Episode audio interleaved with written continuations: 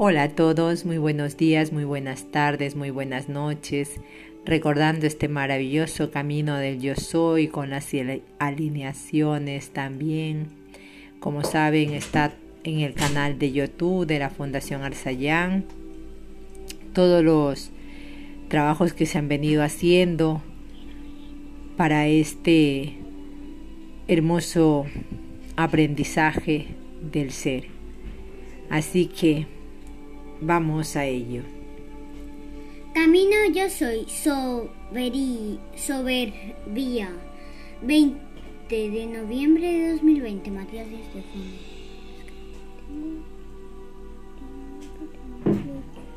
Yo, durante la alineación de ayer, 19 de noviembre, cuando me dijiste que me quedé en silencio, no entendí muy bien cuál era el punto. Durante la alineación me fui dando cuenta, creo que al mismo tiempo que la gente, que nos estaban poniendo a prueba en el desapego. Soy. Hay cosas que consideramos obvias en relación al desapego, y el apego pensando que es aferrarse a un objeto, a un lugar, a una persona, pero no. El apego solo habla de nuestra necesidad de sentir seguridad en el vínculo con este objeto, lugar o persona. Como te dije, es la expectativa ante ellos, pues no te aferras a lo externo, sino a la emoción interna que te produce su presencia. Como una droga, lo que te vuelve adicto es la reacción química que produce en tu cuerpo. Nadie es adicto a una droga solo para tenerla en un frasco y contemplarla cada tanto. Yo, es verdad, es toda una cuestión de sensaciones, soy, y por ello nos apegamos a la espera de sentir dichas sensaciones en nosotros. Al fin y al cabo, todo apego acaba siendo una expectativa, y debemos tener mucho cuidado con esto, pues cuando nos referimos al mundo exterior, solemos hacerlo en función de lo que esperamos de él, y no de lo que realmente es. Juzgamos a los demás acorde a nuestras propias perspectivas y expectativas de lo que es y no es correcto. Yo, es como hablar de política y de religión, son temas delicados, pero fáciles de referirse y visualizar cuando se trata de analizar el apego y la proyección. Sin embargo, en cosas más cotidianas como hacer silencio, respetar, apagar la luz si no estás en la habitación, bajar la tapa del inodoro, son cosas que parecen tontas o simples, pero donde radican los mayores apegos. Soy. El humano, como todos los demás, es un animal de costumbres. Una costumbre es una rutina previsible que da seguridad. Así, la mente humana está diseñada para prever evolución en relación a la expectativa. Esperar que algo pase como lo espero, creo, siento, intenciono es una clave de calma, seguridad, confianza y paz. Yo, como cuando escuchamos una canción que está compuesta de momentos de tensión y de resolución. Si la canción es detenida en un momento de tensión, nuestra mente hará lo posible por determinar la siguiente frase resolviendo la tensión. Es casi imposible de controlar. Soy. Por ello el apego no es solo un tema de dependencia, sino un tema sistemático, biológico, de diseño humano. Es fundamental reconocer esto para entender que tenemos apegos hasta en las mínimas cosas. Yo, sí, desde la charla de ayer pude ver los cientos de apegos que poseo, desde los más tontos, como que me pone muy nervioso y mal que alguien tome mi bolígrafo cuando estoy escribiendo, con el fin de hacer apuntes sobre mi propio texto, manchando, tachando, o tocando con el dedo la tinta de lo último que escribí.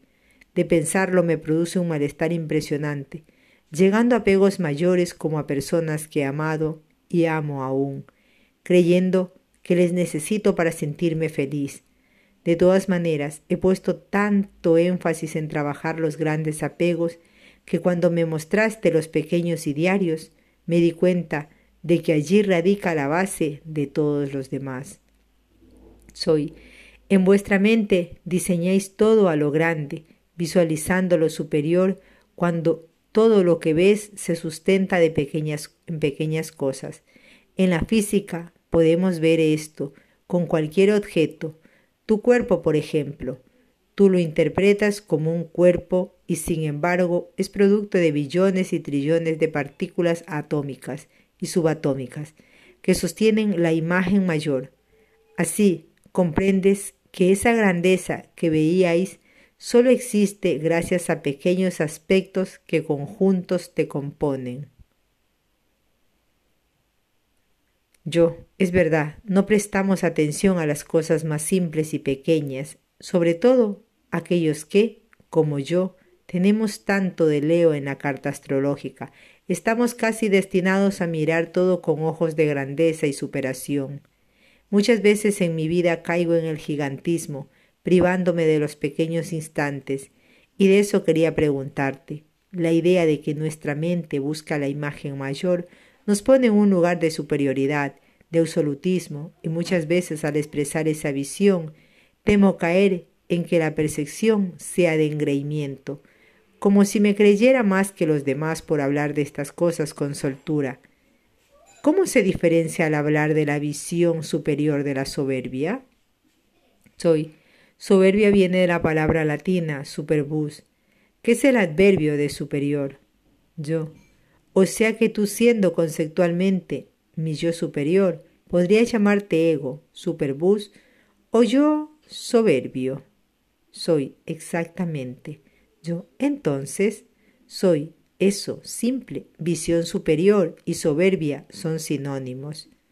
Yo, entonces, ¿a qué nos referimos cuando hablamos de la soberbia como uno de los pecados capitales? Soy a que no debemos compararnos con Dios. Recuerda que para las religiones monoteístas, Dios está por encima de todos. Es el único, el superior, la conciencia superadora, el supremo, Nadie puede estar por encima de Dios ni considerarse un Dios.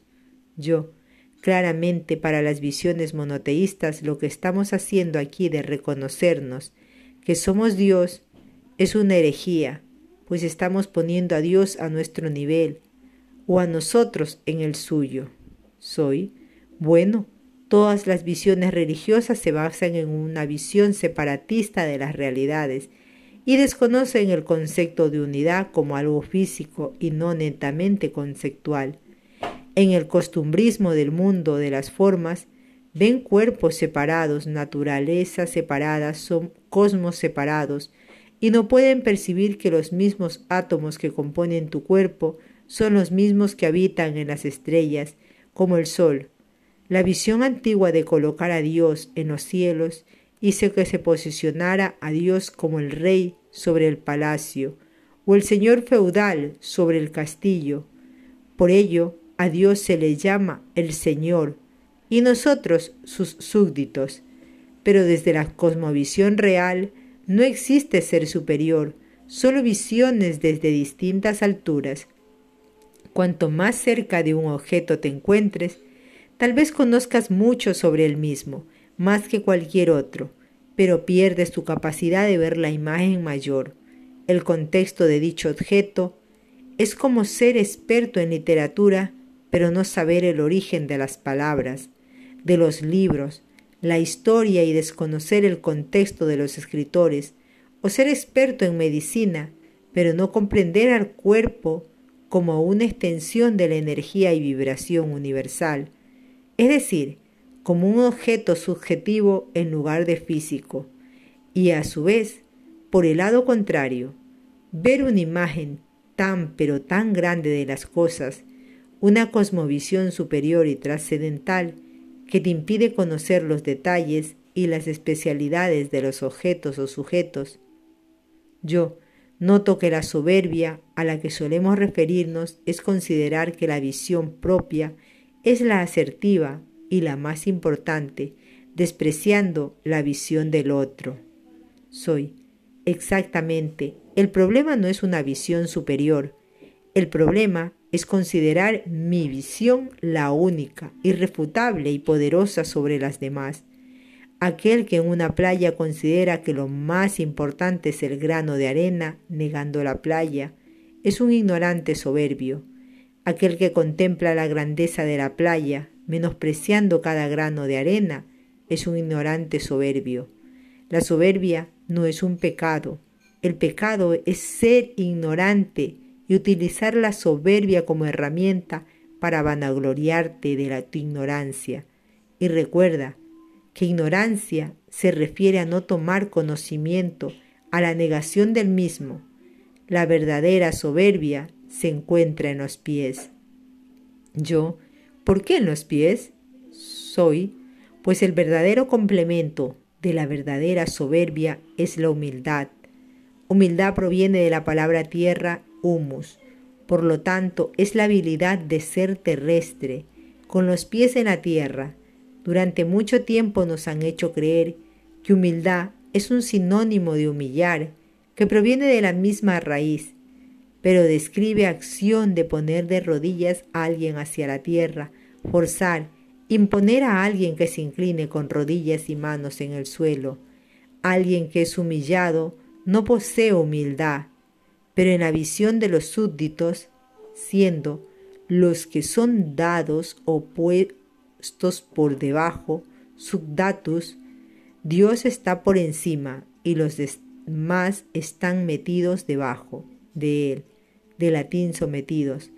En la visión religiosa, la humildad ha sido comparada al sometimiento, al arrodillarse ante el Señor, al no cuestionar, a tener lo justo y necesario, a no exaltarse, a no alzar la voz, ni mostrarse más de lo que se debe a mantenerse bajo la raya y no mostrar el poder personal.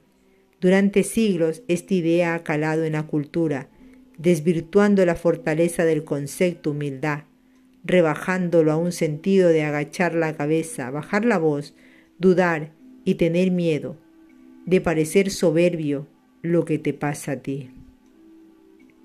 Yo entiendo, pero la humildad no es arrodillarse y bajar la cabeza, ni una obligación, sino la fortaleza de estar parado sobre la tierra, empoderado como humano, reconociendo el valor que poseo como individuo.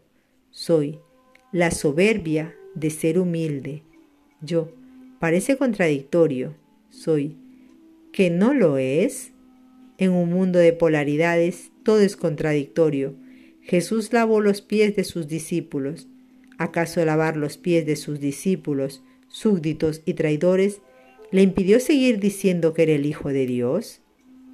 Yo, no. Sería lo que llaman la humildad de los grandes. Soy. Este concepto se refiere a aquellos que no temen a inclinarse, aprender, cuestionar, sorprenderse, pues saben quiénes son, saben cuál es su verdadero poder y grandeza, y lavar los pies de otros no les hace menos, sino demuestra su superioridad. La soberbia del ignorante es a la que temes, la que te lleva a considerarte mejor, más sabio o conocer que otros, la que te hace creer que tu visión es mejor y que los otros no saben hacerlo bien. Es la soberbia de quien dice, déjame a mí que no lo sabes hacer, del que dice, no entendéis nada, de quien dice, deberías hacerlo mejor. Yo sé y tú no. Todos pecan de la soberbia del ignorante. Yo. ¿Y cómo se revierte esto? Soy. Pues el primer paso es reconocerte ignorante y saber que nadie puede saber lo mismo que tú. La clave de la educación no es la igualdad, sino la equidad. En la igualdad, el ignorante juzga al otro por ser diferente a su punto de vista. En la equidad, el ignorante educa y aprende con todos. Yo es la diferencia entre decir, lo estás haciendo mal, deberías hacerlo mejor, y decir, te comparto esto que supongo que te ayudará a mejorar. Soy en la soberbia de decir, yo sé y tú no, cuando la humildad de los grandes es decir, yo comparto.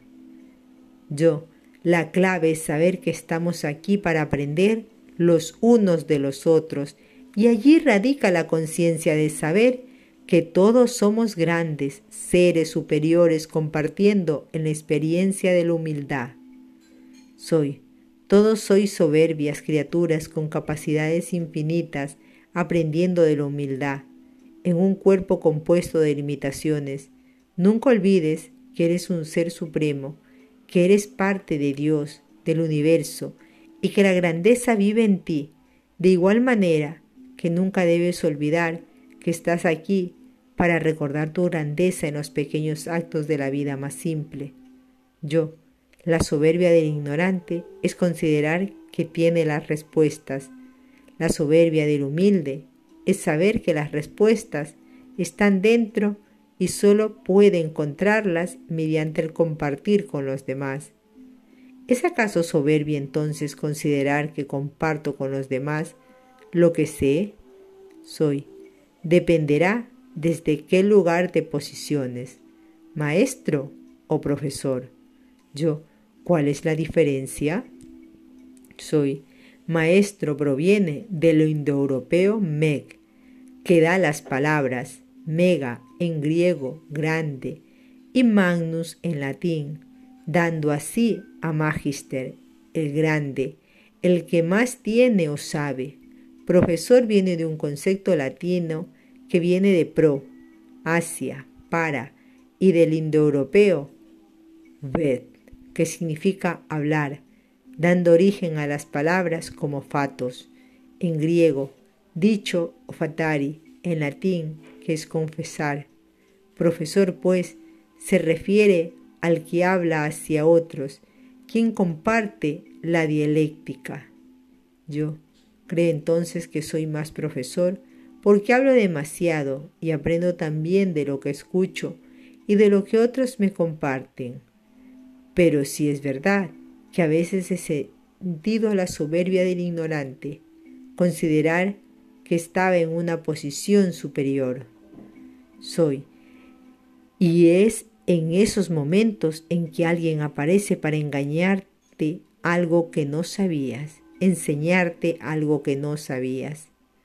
Yo, Sí, poner los pies en la tierra, recordar que estamos aprendiendo sin, sin cesar, incluso después de nuestra muerte. Soy, seguimos aprendiendo el uno del otro. Tarde o temprano podrás quitarte las ruedecillas al triciclo.